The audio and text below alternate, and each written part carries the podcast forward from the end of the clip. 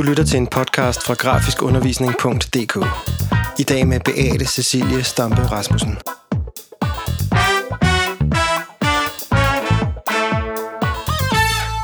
Velkommen. Du lytter til Beate Cecilie Stampe.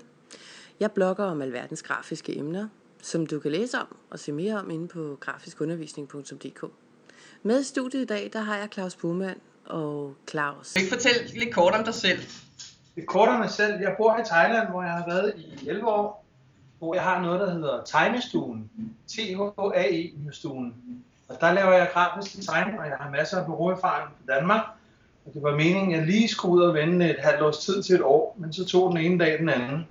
Og nu er, nu er den lille vendetur blevet til 11 år herude, hvor jeg sidder og laver primært grafisk design for danske kunder. Øh, og udover de, hvad kan man sige, de grafiske ekspertiser, jeg har, så er det, øh, fordelen jo naturligvis først og fremmest prisen, fordi tingene er lidt billigere herude, men også det, at vi arbejder på lidt skæve tidspunkter. Så hvis du har noget, der, der typisk kommer sent om, om eftermiddagen eller tidlig aften, så er vi på den, når du, når du ligger og sover. Så man kan sige, at vi arbejder, når, når du sover. Øh, og så er der klart nogle fordele i det. Der er også nogle ulemper selvfølgelig at være langt væk fra hinanden, men, men de fleste, de er der hoppet på limpinden, så, så vi bliver ved lidt endnu. Hvornår begyndte du at lave grafisk design? Øhm, jamen altså, det kommer helt an på, hvor langt du, hvornår begyndte jeg at få penge for det. Det var måske for 20 år siden, men øh, grafisk design, det fik jeg øh, begyndt jeg på, der var helt lille, jeg tror. Min far havde sådan en øh, IBM øh, med skrivemaskine med kuglehoved, hvor man kunne skifte med skrifter. Og selv fra de første skoleopgaver, så sad jeg og tappede det ind, og det skulle stå lige, og jeg blev gal, hvis det ikke sad ordentligt osv. Øh, og jeg, jeg kan simpelthen huske også, når jeg fyldte farvebøger ud og så videre. Hvis jeg fyldte en farvebog ud med en bil, så skulle kofangeren være helt, den skulle have en helt rigtig farve. Og når jeg tegnede et hus, så tegnede jeg også elledning og, og øh, antenner på taget, og ikke bare den sædvanlige blomster og, og døren der, men der skulle altså være alt, alt på, hvad der, hvad der ellers var. Så jeg har altid haft sådan, hvad kan man sige, et eller andet blod om, at øh, øh, uden at vide, hvad det var, at, at det var noget, jeg ville. Hvis du var et foto, hvordan ville det så se ud? Uh, ja, for det første ville det ikke være negativt, fordi jeg er som regel et meget positivt menneske, men jeg bryder mig desværre ikke så meget om foto af mig selv, så det skulle jeg noget med en maske på. Er der nogen bestemt maske? Uh, en, der kan dække rigtig meget. jeg er skrækslagende for kamera, hvis, hvis jeg ikke står på, på, hvad kan man sige, på kamerasiden. Uh, med, mindre, med mindre hvad kan man sige, at det er pasfoto eller et eller andet, så, så holder jeg mig langt væk fra det. Jeg ved ikke hvorfor. Jeg har lidt en fobi med det. Hvilke fem skrifttyper skal man aldrig bruge? Uh, for det første, så skal man i hvert fald ikke bruge min håndskrift, for den er der ikke nogen, der kan læse. Og, og den er meget stil med min læsehåndskrift, så, den, øh, så de to, dem skal vi holde os langt væk fra. Så bryder man egentlig heller ikke så meget om, at man øh, strækker og, og, hvad kan man sige, rykker rundt på et skriftsnit og, og, og fordrejer den og forvrider den, fordi det, det, det synes jeg, det er sådan lidt en, øhm, hvordan skal jeg sige det? Når man laver om på en eksisterende skrifttype, så den ser ud, som den ser ud, fordi der er en grund til det. Jeg bryder mig ikke så meget om, at man river og flår i den, øh, medmindre der virkelig er en god årsag til det. Den næste, jeg vil holde mig langt væk fra, det er Arial, og det er fordi, jeg synes, det er sådan en billig kopi af Helvetica, Øhm, det skal man, det, man skal ikke bare tage den første og bedste, og da den starter med A, så det er jo tit, man kommer til at tage den. Men den værste skriftanmeldelse, det er, når folk de laver kinesiske skrifttegn på sig selv med, med tatoveringer. Det fatter jeg ikke, man skal gøre. Det skal de holde så langt væk fra os. Hvad synes du er den grafiske trend lige nu? Det er tegnestuen.dk. t h a i n s t u e n.dk. Helt sikkert. Der er ikke nogen, helt klart. Uden tvivl. Hvor finder du inspiration hen?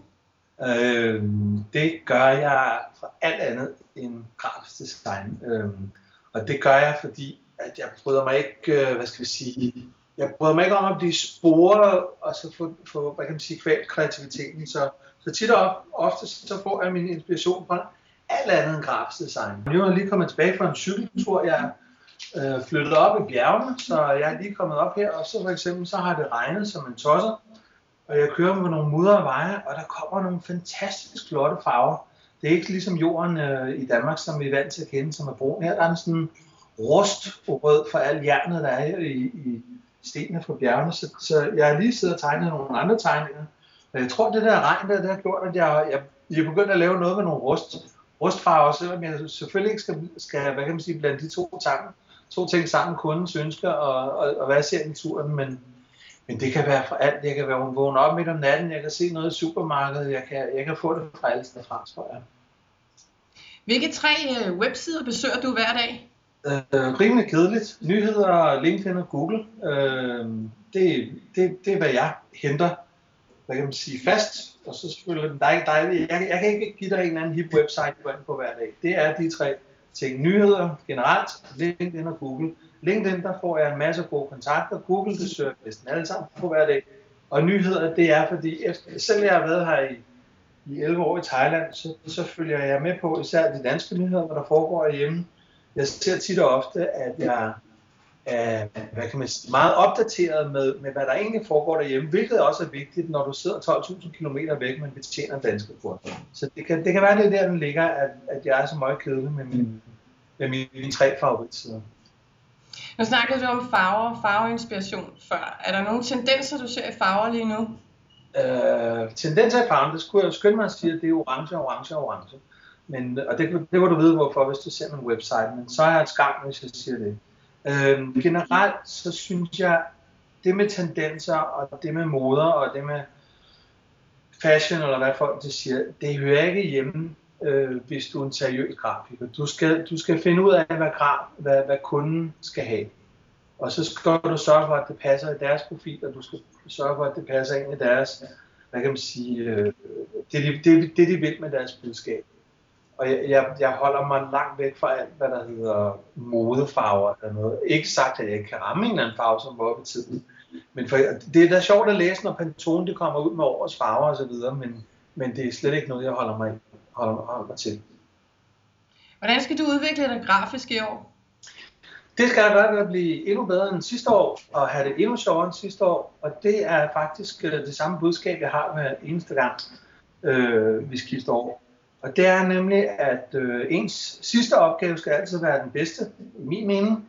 Øh, og det er ligegyldigt, om det er en stor eller en, en lille opgave. Jeg har for eksempel lavet en masse grafisk design for nogle shopping malls i Kina, som er sådan nogle wayfinding-systemer. Det er jo en kæmpe opgave, og meget spændende opgave, og også lidt svær opgave. Men min seneste opgave, det er et øh, logo for en bager på Amager, og det er klart min bedste opgave. Det er klart den bedste opgave. Det skulle det jo også helt være. Så vi udvikler os hele tiden. Hvad er det bedste logo, du har set?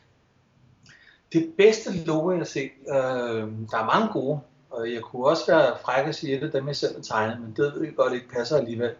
Jeg har altid været glad for Raymond Lois øh, Newman-logo, som er det, der hedder et ambigram, det du kan vende på hovedet, så ser det stadig ud af det samme.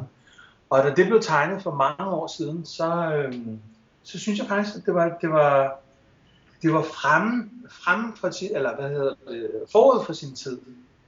Og jeg synes, at jeg altid, øh, jeg altid godt kunne lide måden, det blev brugt på, at, at for eksempel du har et stykke tøj, og ligegyldigt om du vender det på højre på hovedet, eller det ligger på stolen, eller hvor det nu er, så, så, så stod der altid Newman. Øh, og jeg kan slet ikke forstå, jeg, kan, jeg ved faktisk ikke, hvor det er tegnet, men når man kigger på andre opgaver, Raymond Lowe, som har tegnet Coca-Cola og Studebækkerbilen, og jeg ved ikke hvad, så må man jo sige, at han generelt har været forud for sin tid. Så det, øh, det er da klart på min top 5 liste, hvis ikke top 3 liste. Hvis jeg siger Helvetica eller not, hvad svarer du så?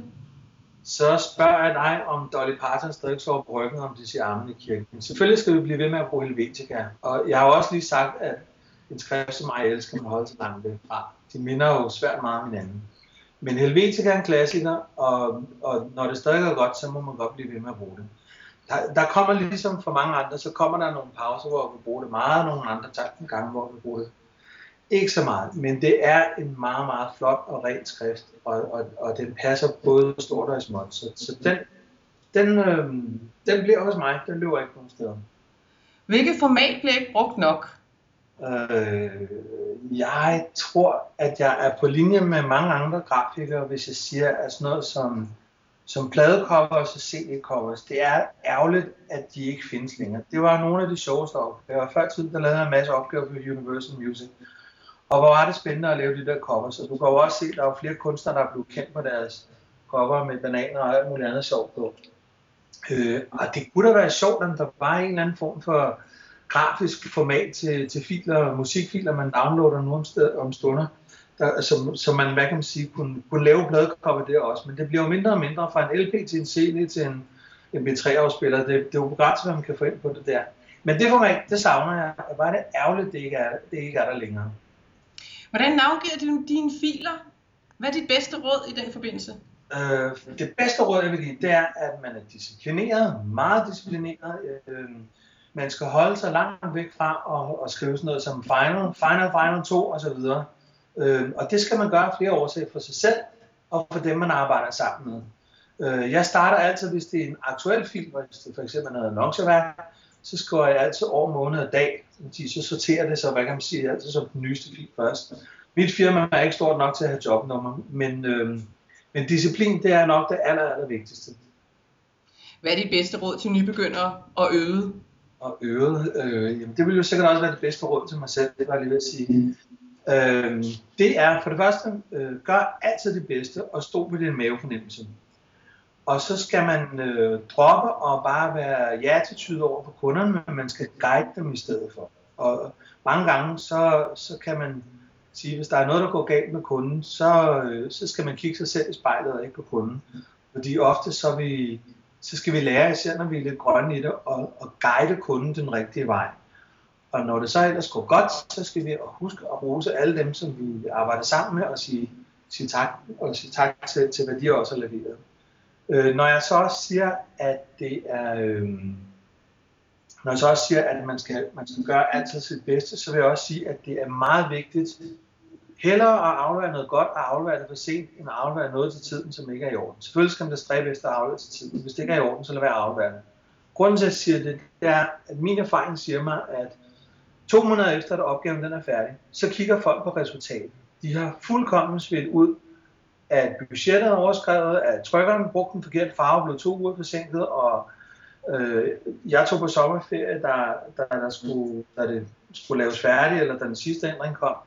Folk de kigger på resultatet to, to måneder efter, og ikke på alt det andet, der foregik i, i mellemtiden. Så derfor så er det altså vigtigt, at du afleverer det, der er det bedste, og ikke bare afleverer øh, til tiden.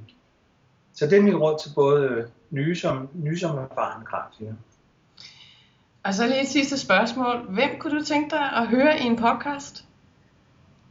Ja, i hvert fald ikke mig selv. Jeg har lidt ligesom en billede, så jeg tror ikke engang, jeg tør at høre det her. øh, hvis, hvis Raymond Lowe var i live, så skulle det være ham. Okay. Tusind tak, fordi du ville være med. Jamen tak, fordi jeg måtte i hvert fald. Og så husk nu, tegnestuen.dk. Må du godt sige det? Det må du meget gerne. det lyder godt. Tak skal du have. Og husk, hvis du kunne lide, hvad du hørte, er du meget velkommen til at dele det med andre.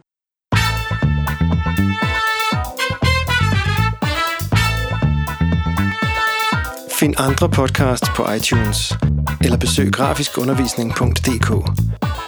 Vi høres ved.